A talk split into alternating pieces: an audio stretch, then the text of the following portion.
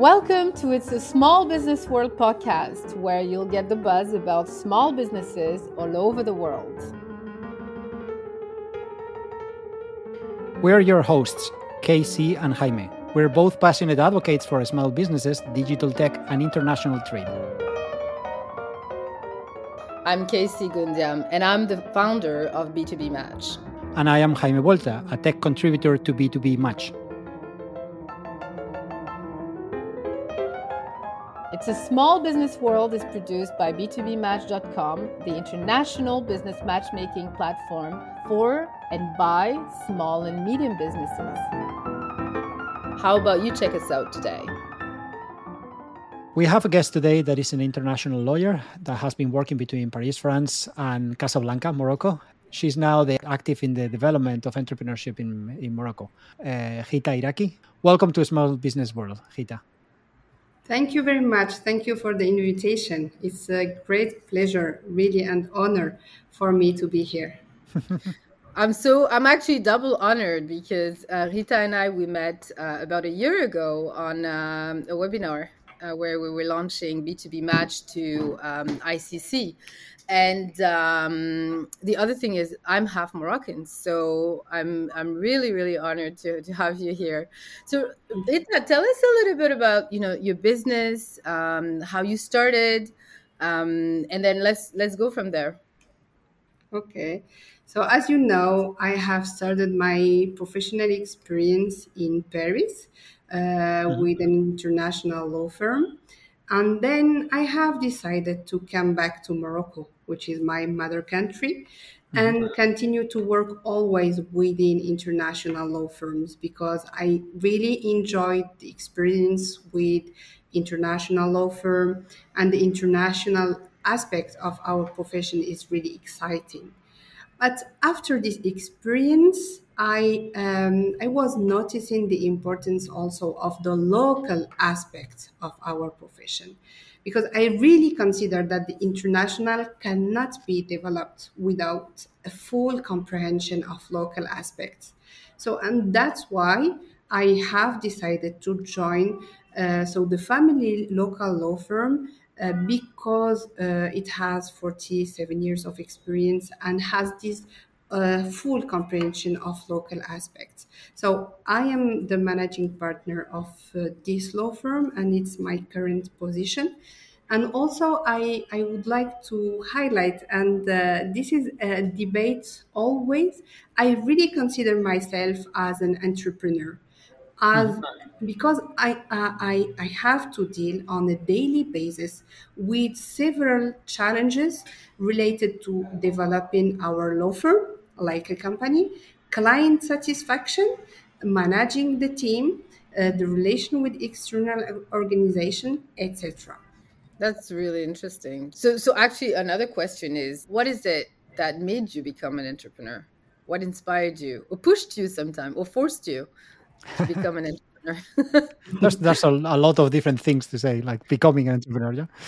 and you know why? Because as an entrepreneur, most people say, "Well, it's inspirational," but sometimes you're forced into you know that, or sometimes you push, and sometimes you're encouraged. So it's all different. Yeah, sometimes you are in a situation that it just sort of naturally happens, right? Because, exactly. Even, even though you didn't think about it accidental entrepreneurs. yes, but I, I, I, I, completely agree Karima, because we are a little bit forced, even if it's not like we are obliged to, but we are uh, forced by our way of thinking, I think.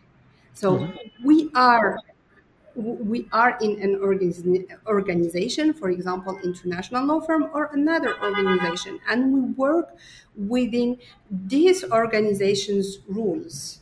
But we have our uh, own way of thinking. And I think that after some uh, years of experience, we feel that we are able to do things differently. And I think then we are forced to do it, even if we are not obliged, but we feel that we can do it and we have to do it.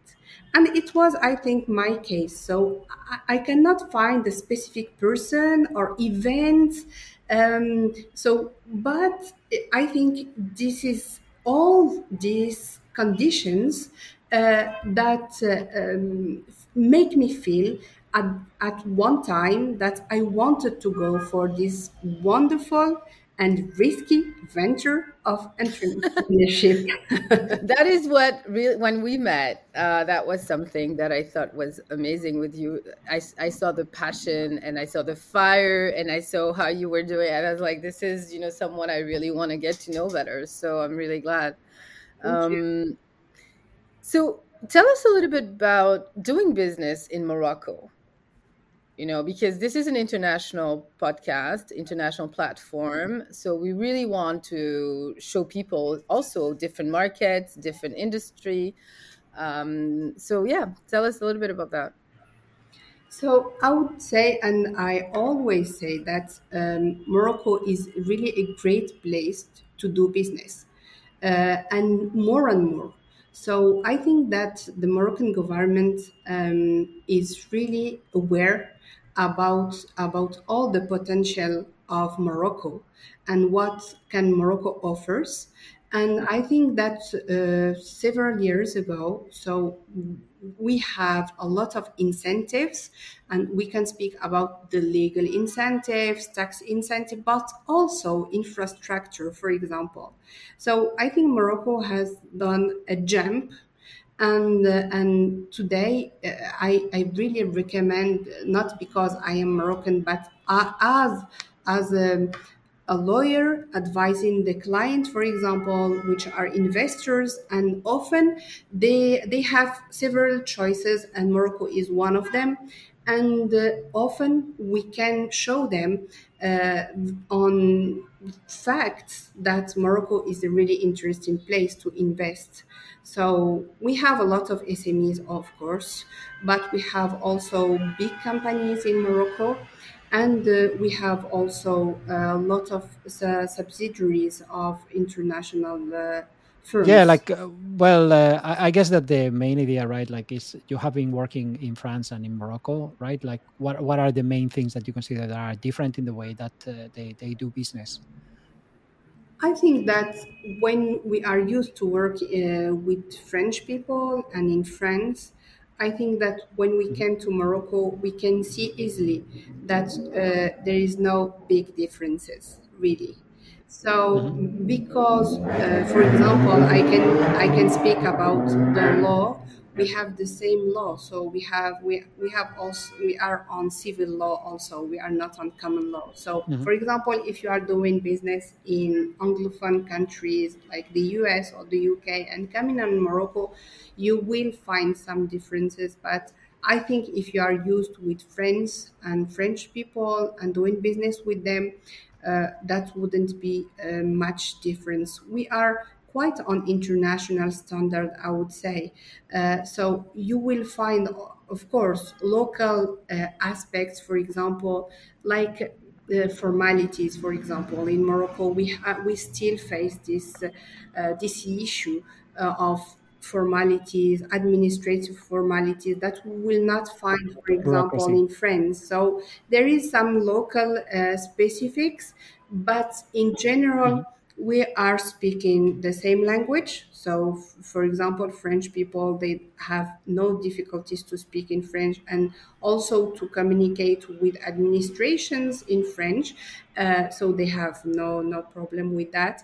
And uh, and also, I would say on the deals, for example, and investment, we are speaking on the same uh, international standards.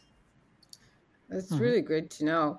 And then, in terms of uh, industries specific to to Morocco, um, not only from a perspective of what the country offers, but also what Morocco wants to can export. Mm-hmm. So, can you tell us a little bit about or, that? Or the developing industries, you mean? Or, or you know, it's basically a country buys and sells. so I want to know mm-hmm. a little bit more about what does Morocco buy and what does Morocco sell, whether it is knowledge, services, whether it is um, manufacturing. Uh, I know the aerospace industry is quite present in Morocco as well, so I want to know a little bit about that. It's it's it's for the audience because ultimately, what would be great is for you guys to start getting calls from people interested in in in uh, doing business in Morocco or companies interested in in hiring you. Right? This is your show. I would say, on my experience, I would say that in general, Morocco will um, import more than it will export, unfortunately. But I think mm-hmm. this is the reality. And uh, uh, although in Morocco we have all the potential, I think, because as you say, in many industries, we can be pioneer uh, for example, and we have some specific also products that you will find only in Morocco. And I think, for example, uh, to argan oil, for example.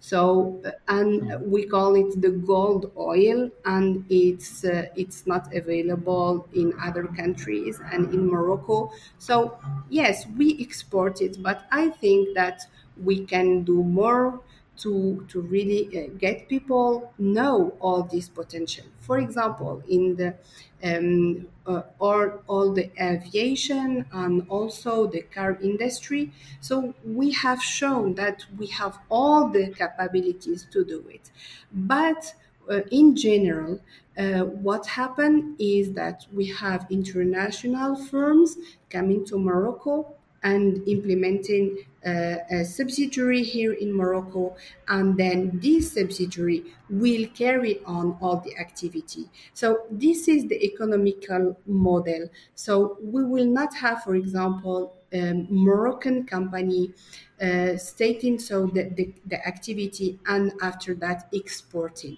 So I would say that in hmm. Morocco for now, this is more the economical model. So and, and that's mm-hmm. a really interesting one. And Jaime, you were a small business owner. I'm a small business mm-hmm. owner. The platform is about small business owners around the world, mostly, although we do have big, big organization there.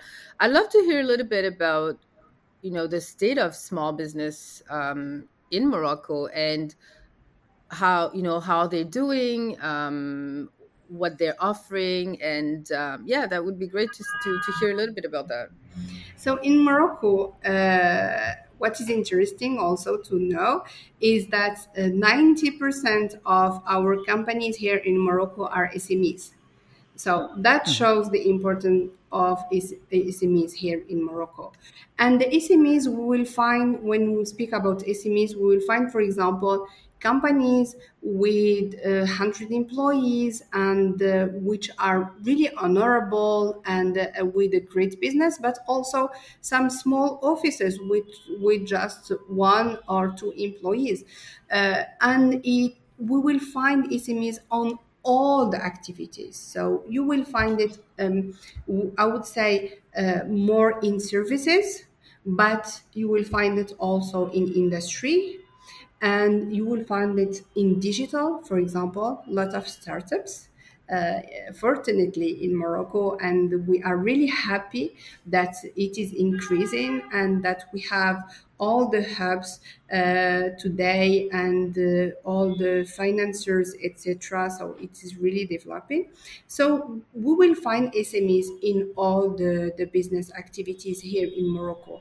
And for example, also on the, for example, on the legal forms of companies, uh, even if, of course, we have a, a range, the old range of uh, legal forms of company, but the most used would be the SARL, Société à Responsabilité Limitée, so limited liability company. And uh, why? Because I think this company um, uh, can be implemented with uh, zero dirhams, for example, capital. So we uh, we don't need mm. any capital to implement this company, and also it can be implemented by just one shareholder. So it can be only one. So that I think this fact shows that we have a lot of entrepreneurs in Morocco, a lot of SMEs, and I think with a great future. And all the regulation is adapted to that.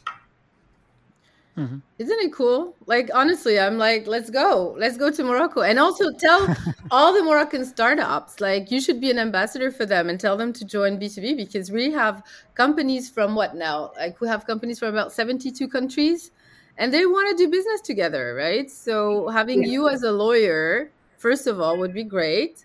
So shamelessly, shamelessly, you know, hyping you because I know how great you are. Um, but the the other thing is in terms of language. So you definitely spoke about how uh, morocco has an affinity language wise culture wise with france. But do you think with the new startup specifically technology wise there's an opening to other markets? Yes, I really, I really believe that Morocco has all the potential because Morocco now is like a hub between Europe and Africa and we are doing hmm. everything. Uh, when when I say we, it's the um, the government and the, the associations and the, the banks uh, and uh, we as professional, everyone is doing in Morocco is doing uh, a, really great effort uh, to establish Morocco as a hub between Europe and Africa. So when you are in in, in Morocco, you you are not only uh, with the Moroccan uh, people in Morocco, but it can widen the world uh, to Africa and to Europe also. So definitely yes. And for B2BeeMatch, I have to say that it's a great platform and I have I, I, I always speak about the platform with Club des Dirigeants. You know that I'm president of the Casa Stats yes. and we are like uh, 4,000 entrepreneurs so and i i am always saying you have a free platform connecting people all over the world and i think that this kind of initiative is is really great because um, my conclusion uh, on the entrepreneurship sector is that the entrepreneur is often isolated and yeah. he, he or she feels lonely so yeah. the fact to be on a platform like uh, B2BeeMatch to be in the club des dirigeants for example with 5000 entrepreneurs and other uh, networking platform existing whether physical or uh, virtual that's that is great really and that encourage um, entrepreneurs to continue on their venture music to our ears and honestly you should speak you should come back often right? Right uh, jaime? Ghiyta is gonna come yeah, back often. yeah, if you also i mean i i love we love talking about international markets because for us it's about international. I'm sitting in toronto jaime sitting in dublin you're sitting in casablanca. I mean what it's entirely universal and you know and we speak the same language. Um is there anything any project you're working on that you would like us to to talk about or you would like the audience to know about?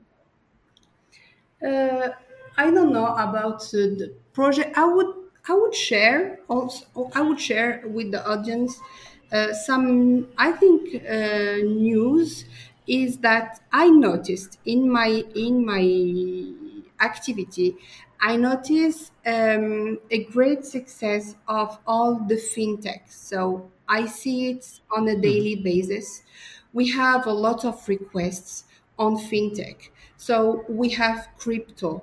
Uh, and also all the um, the digital um, money means, for example. So we have noticed just with the COVID, the, the COVID-19 pandemic, we have noticed an increase of, uh, yes, of, of request of advice on the fintech sector. So this is what this is what is quite different in our activity after the COVID 19 pandemic and also in arbitration. So, after the COVID 19 pandemic, we have noticed also that companies are more aware that there is not only court the traditional court, but we have also other means like mediation and arbitration. So I would say that that is the the, the two uh, main uh, differences we have noticed in our activities.